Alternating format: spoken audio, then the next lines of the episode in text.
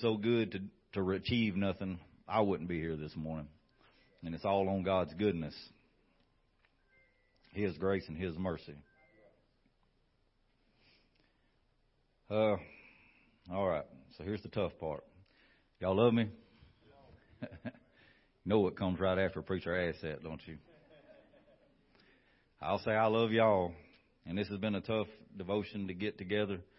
You know, I don't like the tough ones, but God's word's God's word, and God's message is God's message, and sometimes I have to give it, and I've had to deal with this all week, so I, I promise that y'all ain't gonna be no more beat up than I've been beat up after this week of dealing with it.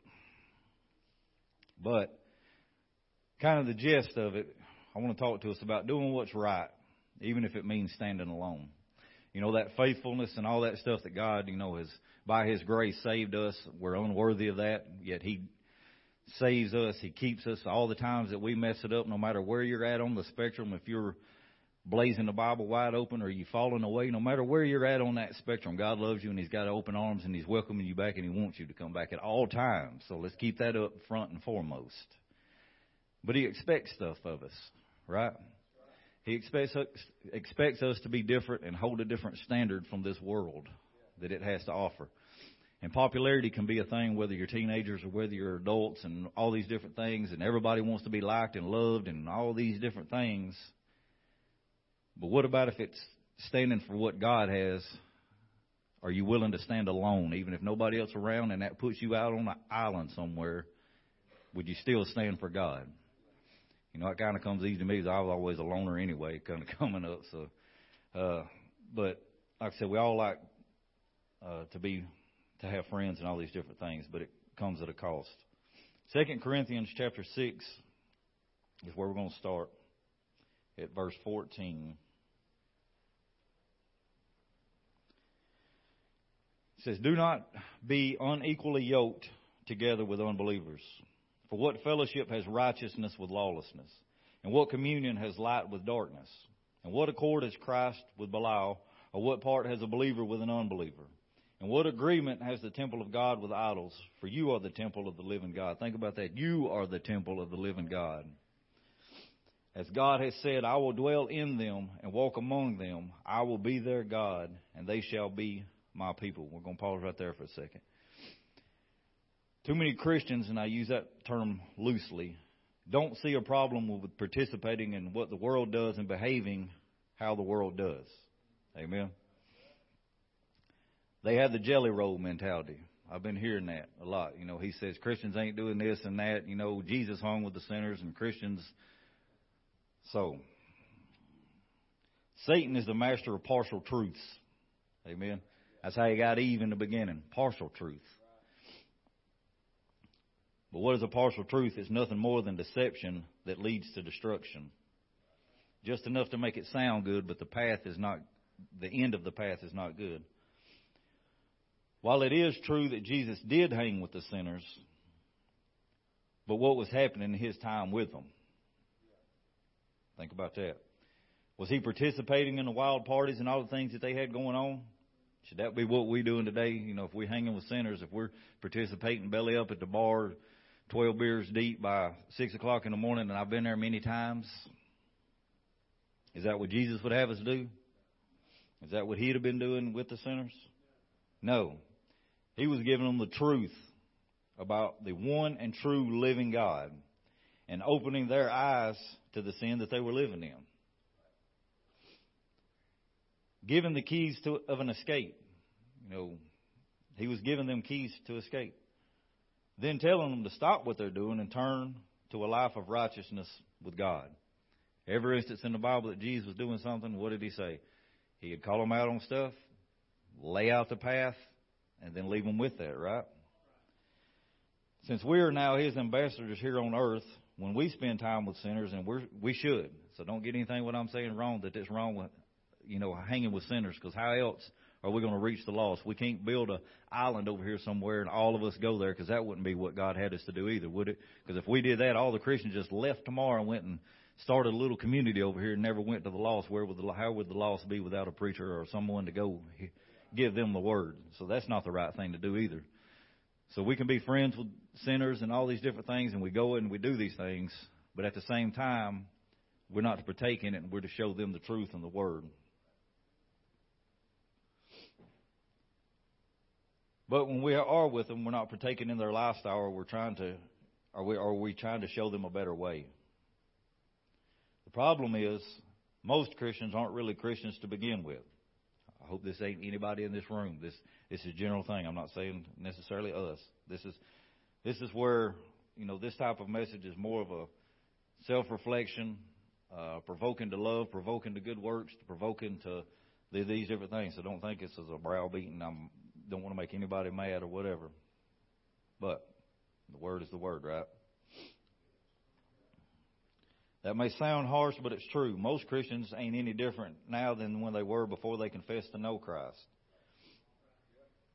Only difference is now they may come fill a seat on a Sunday morning for an hour or two and sometimes an hour on Wednesday. Can you say you have a relationship with God if that's the only time you spend with Him? Think about your earthly relationships. How much of a relationship is that with anybody if you talk to them one hour a week? During the week, you don't talk to him. Don't ever read his word so he can speak to you. Don't even think about him at all in any way of your daily routines. You know, like I said, I've been beating myself over this too. You know, I, stuff like this will make you reflect on yourself and you see how much you are slacking. So, you know, when I say think about him on your daily, daily routines, you know, all the things that we do, and he gives us a way of an escape from every temptation. That's the Holy Spirit inside. That's what I'm saying. Do you think about God in anything that you do and choose to say and how you behave or anything? Or is God on the back burner and He never even comes into equation? You just bail belly, belly in, feet first. Does that sound like a salvation?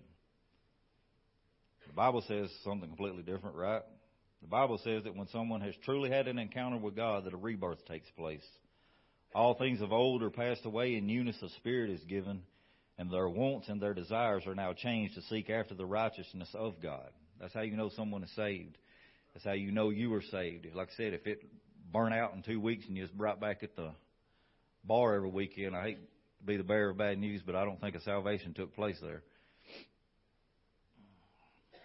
That you can judge someone by the fruit of their actions and the life that they live is what the Bible says. That's how you tell, you know, your life and anybody else's. You just tell by the life that they live. If Jesus returned right now, the sad part is that most church seats would still be full. I mean, that's a sad truth, ain't it? I pray it ain't nobody in this room, but I'm talking about, think about some of the big mega churches today that's got thousands of people that may fit a lot of this criteria. If Jesus was to return, how many seats would be empty and how many would still be full? So that comes to this question. Where do you stand this morning? If you do everything the world does with no conviction, that's the main thing with no conviction. If you can just do whatever with no conviction, no guilt, no anything, then that's a red flag. Amen. Because the Holy, if the Holy Spirit's living inside of you, I promise every bad thing that you do is going to be in the back of your mind. It's going to be convicting you of it.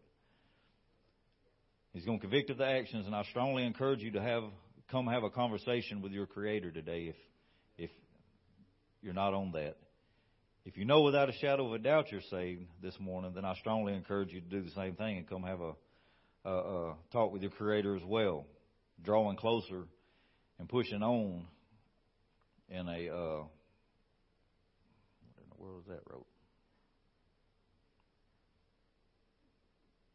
Oh, drawing closer and pushing closer in these last days, because we all believe that this is the last days, right? There's very limited time, so. I just want you to take this word and reflect on it. And no matter, like I said at the beginning, no matter where you're at on this path, you know, we all stumble, we all fall, we all lose sight, we all lose direction. It's perfectly fine. Just keep in mind that I'm not saying you're not saved, and I'm not saying you're saved. Only you know that. Only you and God know that. I just want you to reflect on yourself and think about these different things and how we are in our uh, worldly reactions, and when we go to work, when we go to school, are we truly being a light that Christ has called us to be, or are we just another uh, picture of the world, just with a fancy name that we like to try to call ourselves to make ourselves better or whatever? So when you look at all these statistics, you know, and uh, the reason why I say most seats would still be full, when you look at these statistics of all these Christians who claim that they're Christians and all these different things, they fit the criteria that I said at the beginning that they only come to church, they only they never pray, they don't read the word, they don't do all of these things. That is the biggest consensus. I pray that everybody in this room is don't fit that criteria, that we're different, and maybe we can show the others the difference. But that is that in a nutshell. You can look at our country and see that that's the the thing. You look at our leadership and all these different things. If we was a godly nation that everybody was blazing, living this, we would not be in the shape that we are with the joke of a leadership that we have from local levels up. So think about that. Uh, pray for me. I'm going to be praying for y'all. And let's bring this thing together and head on. Amen.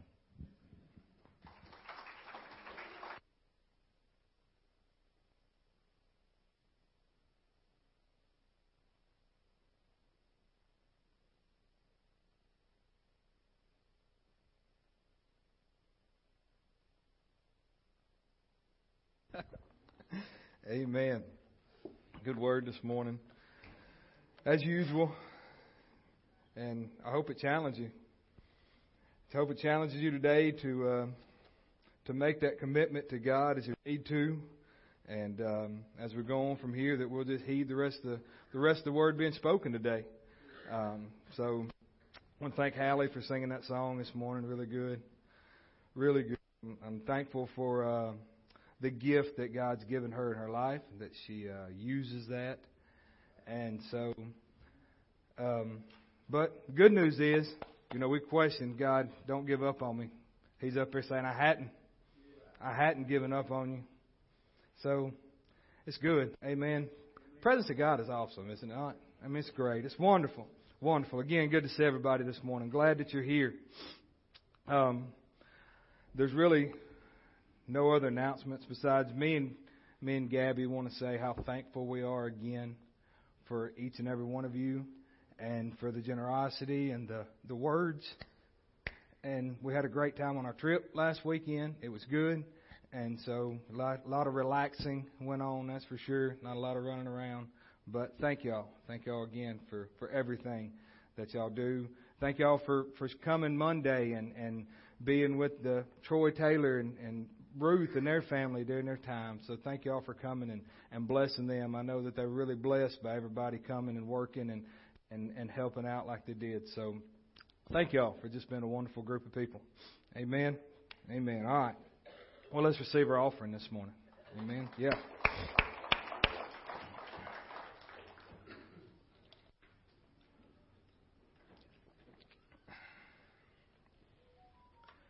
As we pray this morning, uh, got a message from Mark Widener that Lynn's dad, um, his name is Ronald Burgess, fell and broke his hip in the nursing home where he's at in uh, Fayetteville, Tennessee.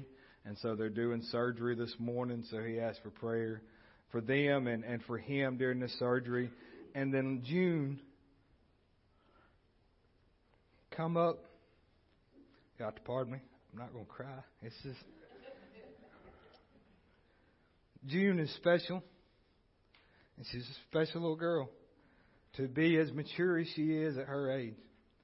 But she wanted to pray for her dad.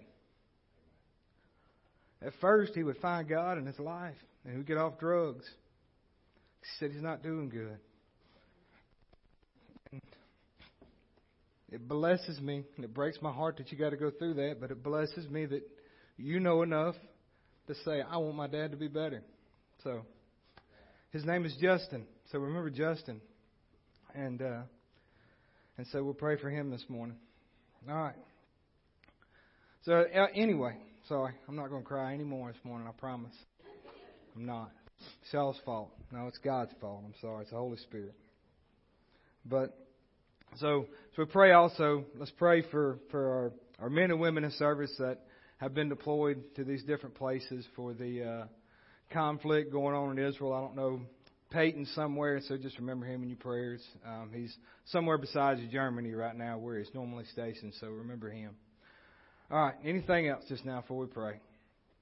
All right, well, let's, let's pray. Heavenly Father, again, we love you and we praise you and we thank you for this time. Holy Spirit, we asked earlier today, this morning, as we prayed and, and throughout the week, that you would show up and work and move in people's lives. And I believe that you are right now, and I believe that you will as we're going through this service today. People's hearts and lives will be changed just as we pray each and every day, each and every week for, for that result to happen. And we just thank you, Holy Spirit, that you're working and moving in this time.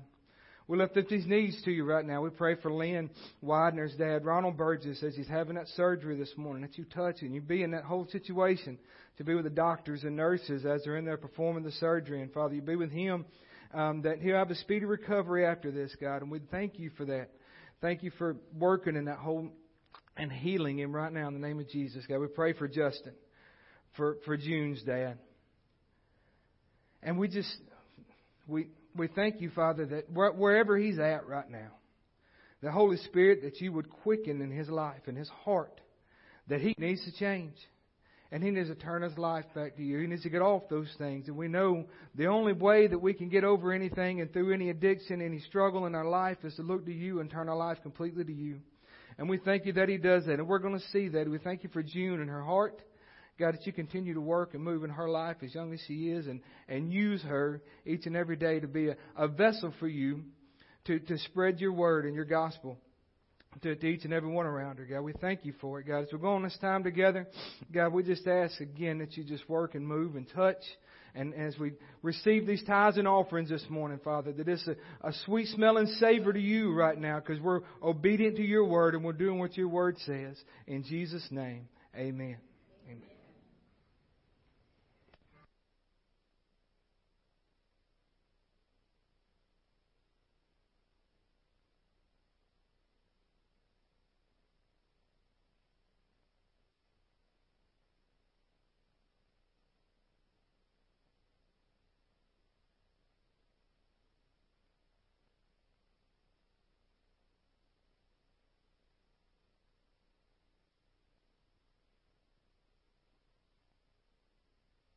Go to Children's Church this morning. Man.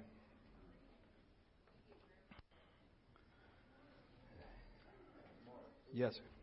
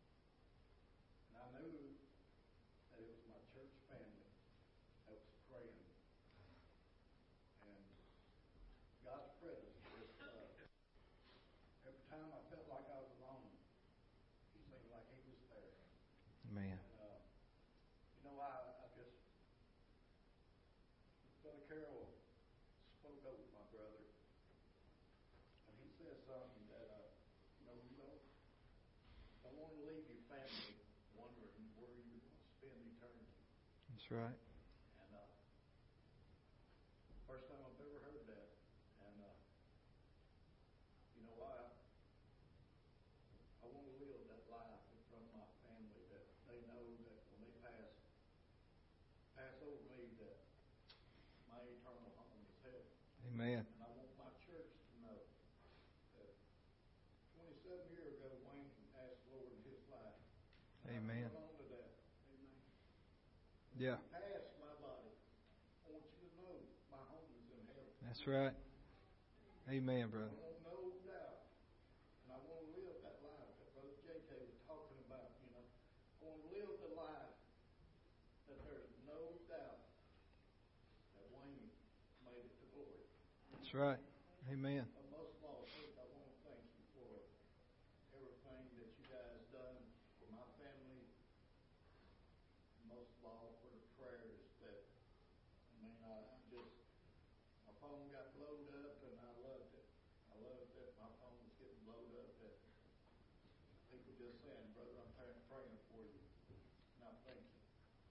Amen Thank you, brother. Yeah. Amen. Well, thank you, brother. We love you. Thank you for all you do and all y'all do for us here. Thank you. Amen. Well, all right. Mark, Book of Mark. Book of Mark.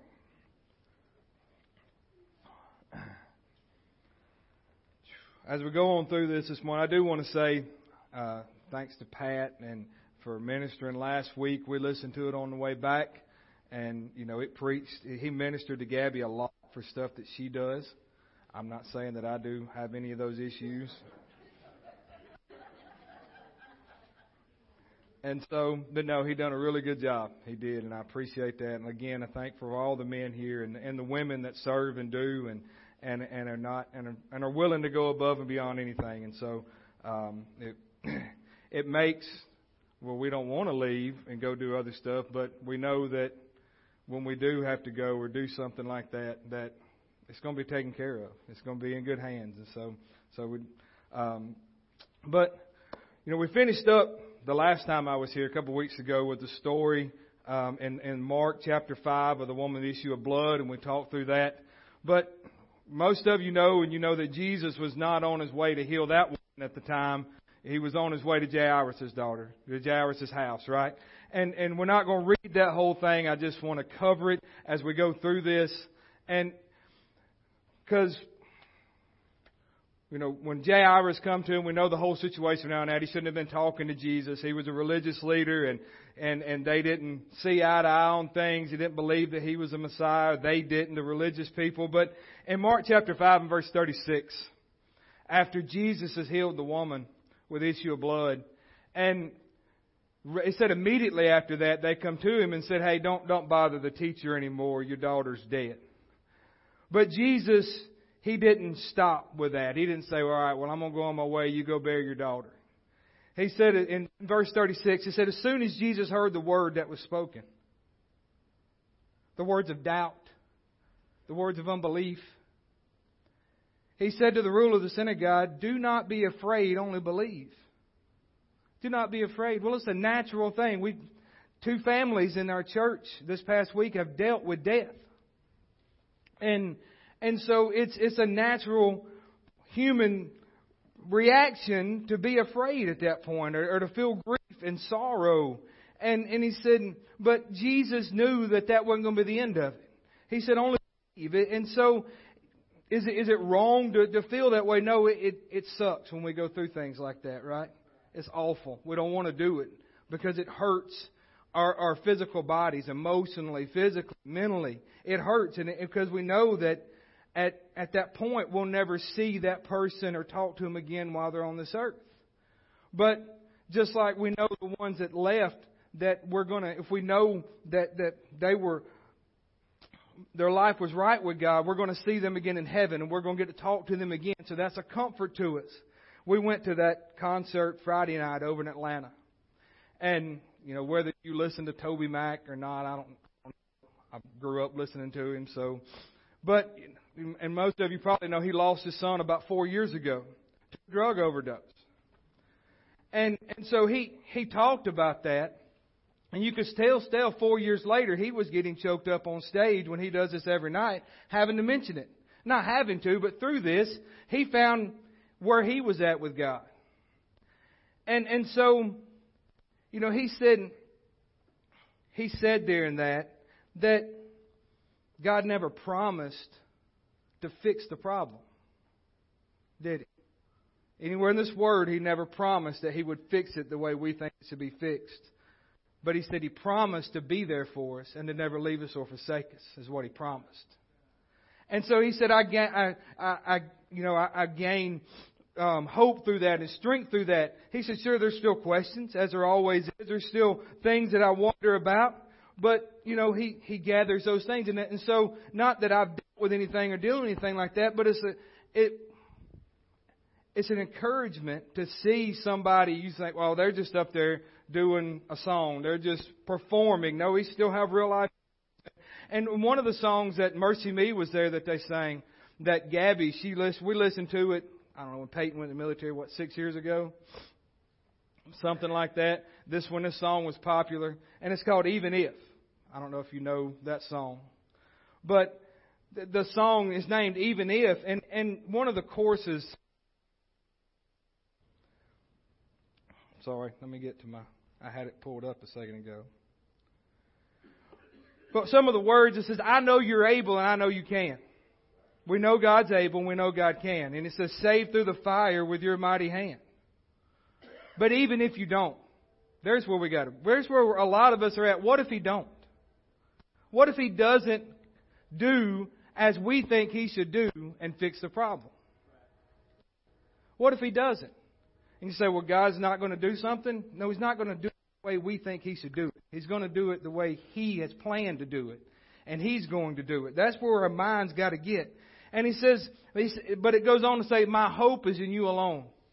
Our hope has got to be in Him, even if you don't. He said, I know the sorrow and I know the hurt would all go away if you just spoke the word.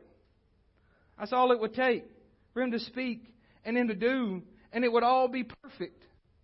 But where would our faith be if He just, every time that He done that, would it be stronger? Or would be more, or would we be more the attitude like we are in America today? Well, I expect you to do this for me. Is where we would be. He said, Well, I'll go away if you just say the word, but even if you don't, my hope is in you alone. So where are we going to be when hard times come up? Are we going to be to where we still can say, God, even if you don't do this right now, my hope is in you, my faith is in you through this, and I'm going to get on with this, and I'm going to go through this. No matter what the outcome is, my hope is in you alone. That's where we got to be, and that's what we wanted Jairus to be that, look, it doesn't matter what everybody else is saying around you. You have got to look to me, your author and your finisher, your salvation. You've got to believe and trust in me fully with everything that's about you, everything that's in you, to know that I'm going to take care of this situation. And stop trying to reason it in your own mind and your own heart to what you want to see and the outcome that you want selfishly for it to happen. And, and we can't get past that a lot of times in our life because you know, we want it now, and we want it how we want it because we don't want to suffer. We do not want to have pain. We do not want to have problems. We do not want to have, you know, the, the death to deal with or anything like that. We don't want those things. But we've got to come to the point in our life to where that relationship, as JJ talked about, and we're not going to get there once a week.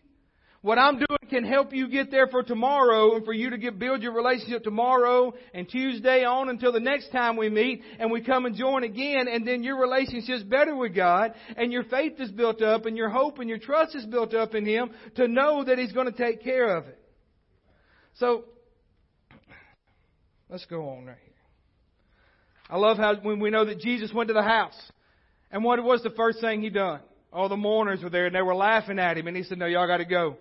Again, again, Jesus said the doubt's got to go. And He pushed all that out. So people around you in your own life that all they're doing speaking negative uh, things, doubt and unbelief, all they're griping and complaining all the time, there might be a time where you have to say, shut up and go on. I don't want to hear it.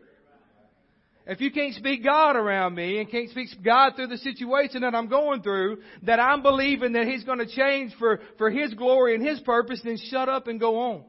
If Tanner was here, he'd tell me I said a bad word. He did last night. I said, shut up. He said, you said a bad word. I looked at him. He said, well, you did. I said, okay. You're right. I did. And so, so, but Jesus, we, we know what happened. Jesus raised a little girl from the dead, but through that they saw that Jesus was who he truly was. So, Jesus goes on from there. What does he do? He goes back home, doesn't he? Chapter 6. We've got a few verses here we're going to read and talk about. Chapter 6, verse 1, Jesus, he went out to his own country, his own town of Nazareth, and his disciples followed him. And when the Sabbath had come, he began to teach in the synagogue and bring many hearing, hearing him were astonished, saying, Where did this man get these things? And what wisdom is this in which he's given it to him? That such mighty works are performed by his hands. Is this not the carpenter, the son of Mary, the brother of James, Joseph, Judah, and Simon? Are these not his sisters here with us? We're offended at him. So again, just as we saw the whole time, this, these first five chapters, they would not believe who Jesus was. As they are today, the same ones for us today, the same ones going on in Israel today, they still won't believe Jesus is who He is. And they believe in God, they just don't believe in Jesus, right? And sure, we, we pray for, for Israel. We pray for, for what's going on over there, that, that God would move and God would work and with signs with all these different things. But, you know, they still won't see Jesus for who He is. They still won't see Jesus as the only begotten Son of God, the Savior of this world. They, they might believe in God, but they haven't asked Jesus into their hearts yet. And so it's, it's tough. It's tough because they, there's still this unbelief that is on there that Jesus talks about. But reading this, they wouldn't even believe Jesus was who he said he was. You can look at your own life and look at mine. You go to places, if whether you lived here or wherever you're from, and it's easier a lot of times to go somewhere where they don't know you and speak the Word of God. Because they don't know your past. They don't know anything about you. And they just think, oh, he's got it all put together. He's a man of God. But when you come back home, what happens? Reality. They, people start thinking, really? That's just Mark Carroll up there. That's just Mark. You say, well, you wasn't bad. And it's not, it's, listen, here's my take on this as I grew up, okay? And it's no knock against my parents whatsoever. So here's how the devil didn't work with me that I wasn't you know, that I was some bad sinner going to hell, that I was addicted to drugs and alcohol and all these things. And you know what, what he, what he used to get me with? Well, you're just a pastor's son. You say, well, that ain't bad. Try dealing with that and others seeing you as just a pastor's son. You say, what does that do with anything? It would still get me to a point in my own mind and my own spiritual life that I wasn't good enough because I, I guess they expect me to live up to David Carroll. He didn't never put that on me. That was me. And you know why? Because I let that thought get in. And then Satan said, I'll use that. I'll use that against you. Just like he does each and every one of you. And all of you that, that have know, that may, have made Jesus life, he's using that against you, whatever thought that he can, that you're not good enough. You're just whoever. You can put your own name there. You come from this. Didn't, didn't, you, you grew up in this situation. Your family was garbage. Whatever can, can come in your mind, He's going to use that there to keep you from seeing who God wants you to be. You come from a broken home. You're, you're, you're a product of this. You, whatever. He's going to use that. And when you just take hold of that and you're like, Maybe, you know, maybe I don't have the right to say anything. Maybe I don't have the right to talk about it. He's like, I got them right there. Right there. I can use that against them. And He's going to keep using it against you until you see and know who you are in Christ Jesus. And until you boldly stand up against that, you're going to be with these that get offended by you because one, they didn't believe that Jesus who he really was, and then they're like, how, how can he have all this wisdom? He's just a carpenter. How can he do this? He's just this person. And then they're going to look at you and say, how do you even know this? You're just, you're just whoever. Put you, I'm not going to call anybody's name out this morning. I don't want nobody watching to think that I'm calling anybody out. So you can use your own imagination of who you are and put your own name there, as I've done all week. But, so, so he, he, he they wouldn't get past who he was. And they couldn't see him for the power that, that, that was there. Because I want to I want to just read. There were some things that come in my spirit, and I know we all can relate to these about the evil one, what he says about you, what he says about all of us, and what he wants us to believe. Even in our saved Christian life, he wants us to still believe these things. So, one, he, he wants you to believe that you are not fully forgiven. He wants you to believe that you can never be fully forgiven for what you've done. He wants you to believe that you're unworthy because of what you've done. Because you're unforgiven, you can't be worthy. You can't be worthy of anything, of blessings from God. You don't deserve it. And us ourselves, we don't deserve it. Without Jesus, we don't deserve any of this. But through Jesus, we deserve all of this. Or we get all of this, even though we don't deserve it. That's grace and mercy. And so he says, he also, he wants us to believe that we're not able to be loved and we're not able to love. All because we're unforgiven and we're unworthy, which makes us just trash. We're unforgivable. We're just trash. We're afraid and fearful because of the life that we used to live. Or because of what we've done in this life, and we're afraid nobody's ever going to think we're good enough again. And so, he wants you to believe that not only that God, He won't forgive you, but He doesn't love you at all because of what you've done. That, that just as Hallie's saying, that He's gave up on you. He wants you to believe that. He wants you to believe because God doesn't love you that nobody else does either. That you deserve all the bad things you're doing, you're getting and what's going on in your life right now because of what you've done. He wants you to believe that what you've done you can never come back from.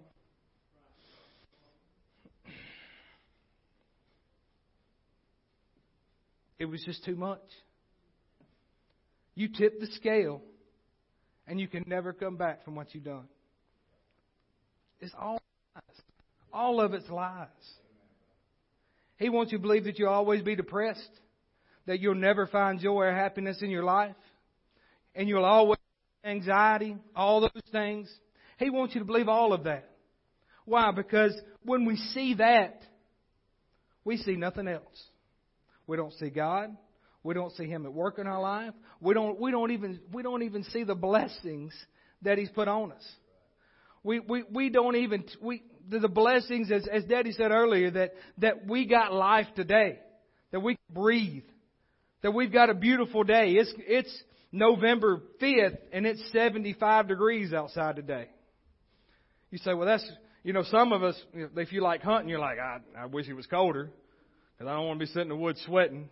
But for most of it, and that's a gripe about a beautiful day, perfect day, there's no humidity, 75 today, and we're going to find something to gripe about, right? I know. It was cold this morning. Everybody's sick because it's it's awful. It is. I mean, it's it's so. But it doesn't end there because when we're in Christ, there's always but God, right? There's always but God. But God says everything different than what the devil tells you. Everything different. It doesn't matter what he tells you or what everybody else thinks.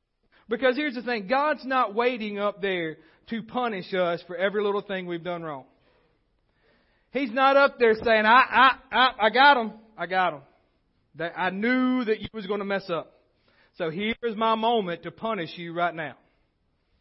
He's not up there doing that. He, he's, he's waiting. Sure, he knew we're going to mess up. He knows that things in our life are going to come up, but we're not going to look to him as we should. But he's not ready to punish us every time we do something wrong. There's discipline. We discipline our children. As parents, we're not, I was never at home waiting on my child to mess up so I could just run in there and punish him and discipline him as hard as I could. God's, God's definitely not doing that for us. Sure, there's, he said he disciplines those that he loves. And with discipline comes some harder times that we should have to go through. But guess who got us there? The one looking back in the mirror. We got us there. But he's not up there waiting and just wanting to make things bad for us because we, we sung about the goodness of God this morning. We talked about it. We, we sang to God about the goodness of Him and His love for us. Here's what God says. We got some verses that go along to back it up. So you can't say God's not really saying that. They're going to be right up there. First one's in 1 John chapter 1 and verse 9. Because as Satan says we're, we're not forgiven or we're unforgivable, God says just the opposite. 1 John 1 and 9. If we confess our sins, He's faithful and just to do what? Forgive us of our sins and cleanse us from all unrighteousness. The devil can't do anything with that. He's going to still try to make you believe that you're not, but you can always go back to the Word of God and say, no, no, no, no, no, look, look, it says right here in 1 John chapter 1 and verse 9 that, that I'm forgiven. I'm forgiven. And why are we forgiven? Because we confessed our sins. And it says in Romans, we confess our sins, He is faithful and just to forgive us of our sins, or I'm sorry, in 1 John 1 and 9, and cleanse us from all unrighteousness. And because we're not worthy on our own, and we couldn't come to God's throne without Jesus, we're not worthy to do that. In 2 Corinthians chapter 5 and verse 17, this is, this makes us worthy. It says, therefore, if anyone, anyone, it doesn't name a religion, it doesn't name a, or, well, Christianity, it doesn't name a denomination, does it? So you can be from non-denominational to Catholic. It doesn't matter. However, and whatever in between you want to put in there. If anyone is in Christ, he is a new creation. Not if anyone is in the Baptist church, Methodist, non-denominational church, Pentecostal, charismatic, it doesn't matter. If anyone's in Christ, Christ. Not, I go to church. That, that's good that you go to church, but are you a child of God? Well, I, I, I go to church. That doesn't matter. That's not what I'm asking. Are you a child of God? Are you in Christ or just in church, as we said this morning, filling a seat? So are you in Christ or not? In Christ means, hey, He's Lord of my life and I'm asking forgive me my sins. That's what in Christ means. And it's not, I'm, I'm talking to everyone, young people, old people alike, because we all deal with this. We all deal with these things in our lives. See, we've got to be in Christ. He is a new creation. Old things have passed away. Old things. Those things that make us unforgivable and unworthy have passed away, and behold, all things have become new. All things. So there's nothing in there, there's no, there's no leadway that the devil should be able to come through this verse to try to deceive us right here. Everything is written right here in black and white. Old things have passed away and all things become un, have become new. It says we're not, we're not loved. We can't be lovable anymore. God loves us unconditionally, doesn't He? He loved us before we come and made Him Lord of our life. He loved us when we, we really was unlovable. In Ephesians chapter 2, it says, but God. That's that but God verse. But God. Everything the devil throws at, there's always, we can go back with but God says this. And when we say but God says this, that trumps anything the devil's trying to do to us or say to us. But God, who is rich in mercy, because His great love of which He loved us. That great love is that love that we cannot fathom in our life. Because all we see is human love, and, and that's all we experience in this world that we live in from, from person to person, and that human love lets us down a lot of times. That human love expects things and wants things because we love them. And if we're not doing that, then they don't love us, or we don't love them, and, and we, we put it, we put God's love in that same context, but it's nowhere near that. Has nothing to do with that. His great love in which He loved us even when we were dead in trespasses. We were dead in our sins. We were unlovable. We were the scum of the earth as this world would see us. God said, no, I love them. I love them. He made us alive together with Christ.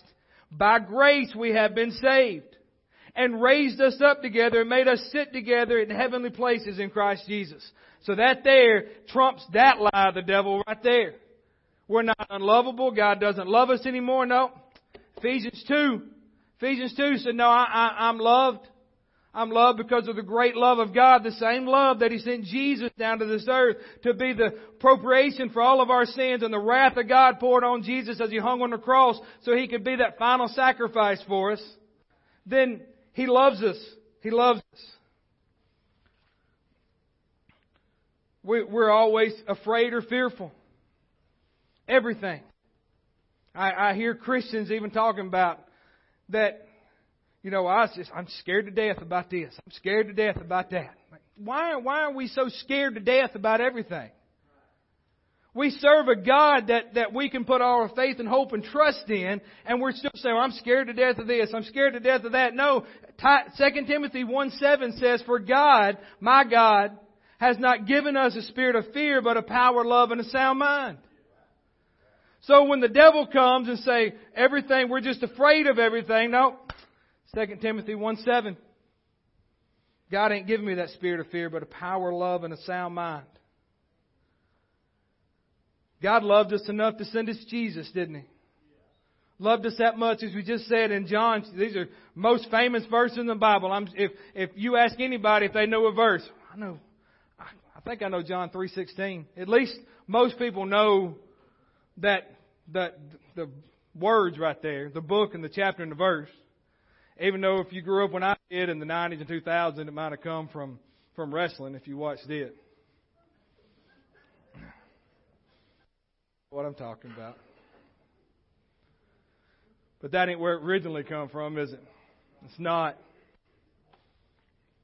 John 3:16 For God so loved the world that he gave his only begotten son that whoever believes in him should not perish but have everlasting life. For God did not send his son into the world to condemn the world but what the world through him might be saved.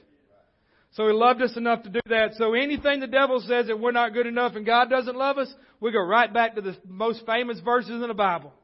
No, God loves me enough that He sent Jesus for me. What did Jesus use the example of? He said, I'm going to leave the 99 to go find you.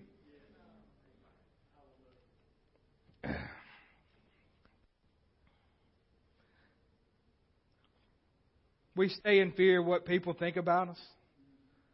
Especially the kids are in school. They want to be popular. They don't want to speak this. They don't want to do that. And that carries on to adult life and the workplace. And, and when we don't want to do or say anything because we don't want others to come against us.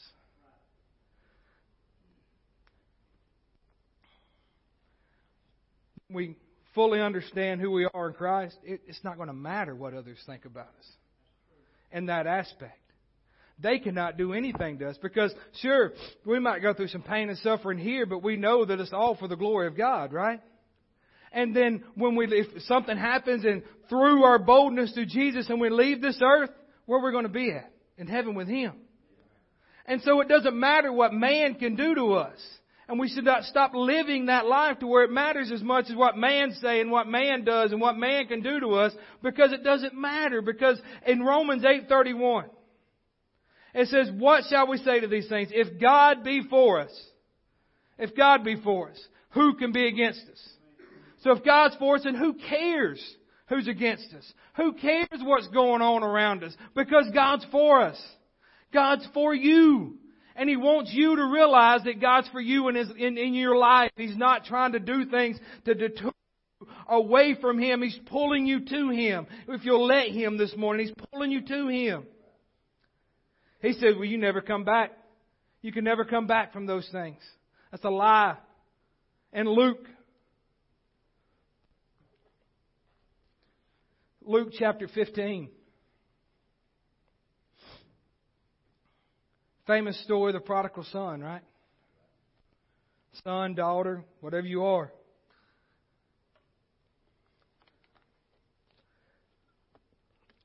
We're not going to read it, the whole thing. But we know that the son come to the father and said, I want everything that's mine and I want to go my own way. I want to do my own thing. I want to live my own life. As we've all come to some point in our life where we tried to do that. I want to go do my thing. I'll, I'll, I'll tell you how every now and then. You know, I'll, you know, I'll see if you can help me out. I'll do whatever, but I want to do what I want to do. But he come to the, come to the point where he had nothing. He had nothing. And he says, What am I doing here feeding with the pigs? What am I doing here in this situation? He said, I could go home and eat and do and have, but I'm, I'm here. He said, So I'm going to rise up in Luke chapter 15 and verse 18. The prodigal son said, I will arise and go to my father and say to him, Father, I have sinned against heaven and before you. That's good. That's, that's, that's, that's repentance right there. That's the first start of repentance acknowledging that you've done wrong and you can't do it on your own and you need Jesus right now. I have sinned. I'm no longer worthy to be called your son. Make me like one of your hired servants. In verse 20 it says, when he arose and came to his father, and when still a great way off, a great way off, his father saw him, had compassion, ran and fell on his neck and kissed him the father come to him. And he, he told his father what he said he was going to tell him. He's like, no, no, no, no, no, go kill the fatted calf. My son is home. My son is home. Why, why run any longer? So, so if we can say we can never come back, then the prodigal son should have never been able to return, should he? So there's nowhere too far that God's not, hey, I see him, I see him and, and he's wanting them and he's like, come, just come on. But the son didn't even get to the father and he knew he was coming broken and wanted forgiveness and wanted to come back into the family and wanted to come back in that relationship with him. What happened? The father ran to him and met him. And met him. No, this is a picture of what he's done for us in our life and we accepted him. And just like this guy, he, he was there and then walked away. So this is also a point that we can come back in that relationship with him. I, I don't understand why us as humans want to keep walking away in our relationship with him. We know we're there and we've tasted and seen what God's done for us and had Him bless us in our life and then we get to a point to where we're like this again and we want to just walk away. It boggles my mind. Why? Because it all goes back to selfish behavior and selfish desires. Lust of the flesh, lust of the eyes, and the pride of life get in the way. And we want to go back and do what we want to do. Through the healing power of Jesus, chains of addictions and bondage and depression and anxiety can be broken, right? That's the only way, is looking to Him. We got to realize we're children of the Most High God.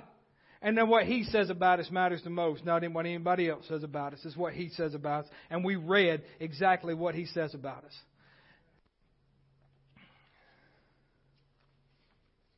And realize in our life, God's not condemning us for our sin.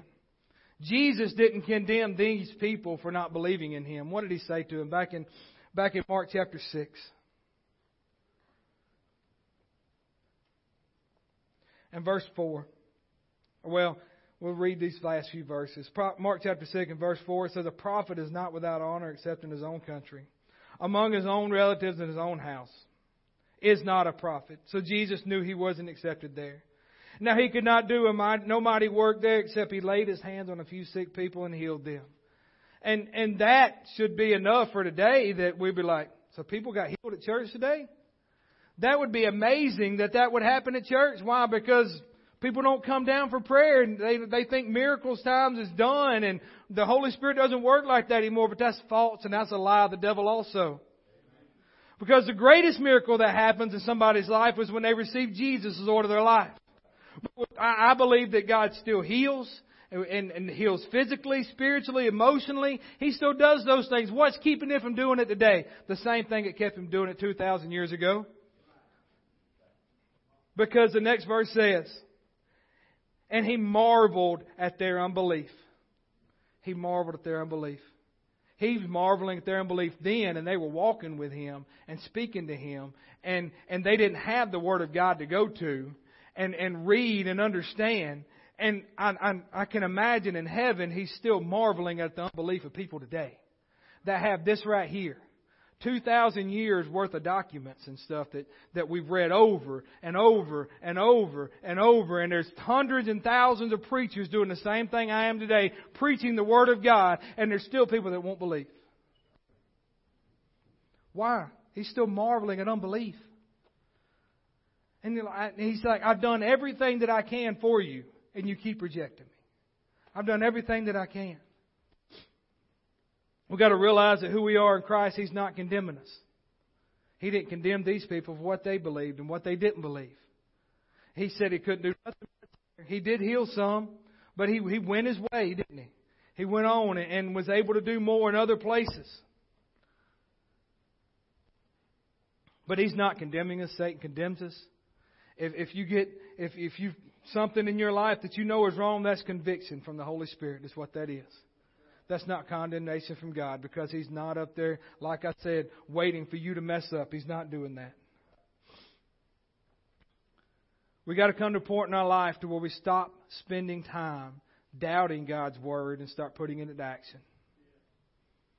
We know we read here a lot, be a doer of the Word, not hearer only. But our problem is a lot of times, not just here, but in the body of Christ, we hear it but don't really believe it. We hear it but say, well, that's for somebody else, not for me. You know, let them do it. That that that old adage that goes back that I've heard on job sites before. That's not my job. It's not my job. The body of Christ is not a union, is it? There's there's not a union of electricians, a union of carpenters, a union of, of this, that, and the other. Because I know on those job sites, I never worked on them, but hearing union guys, they didn't work together. Electricians done their job, scaffold builders done their job, the carpenters done their job, and if one was doing the other, they're like, that's not your job. The body of Christ is not a union. We all have a part to play in the body of Christ. And like JJ said this morning, you're either doing it or you're not doing it. You're either serving God or you're not serving God. There's no in between.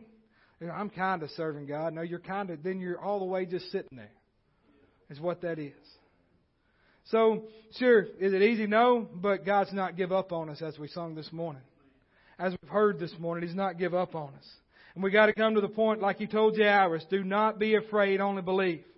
Sure, the journey of this life, if we could, if we could see everything opened up and see exactly what was going to happen to us and what was going to go on in our life and what path that we was going to take because God knew where we was going to dive off, it might be scary. Some of us, it might, it might scare us back right, but we're not going to see that. We're going to know that.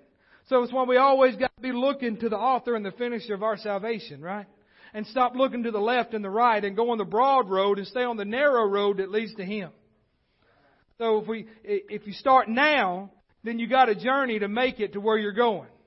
I'm just 44. I hope that I've got a long journey till I end my life on this earth.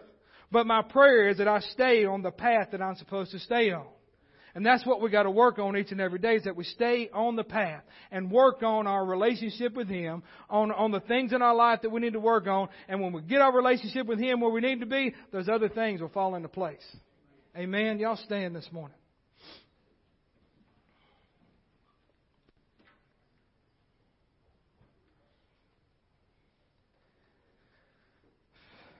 If you're here this morning, you're living and trying to do your thing.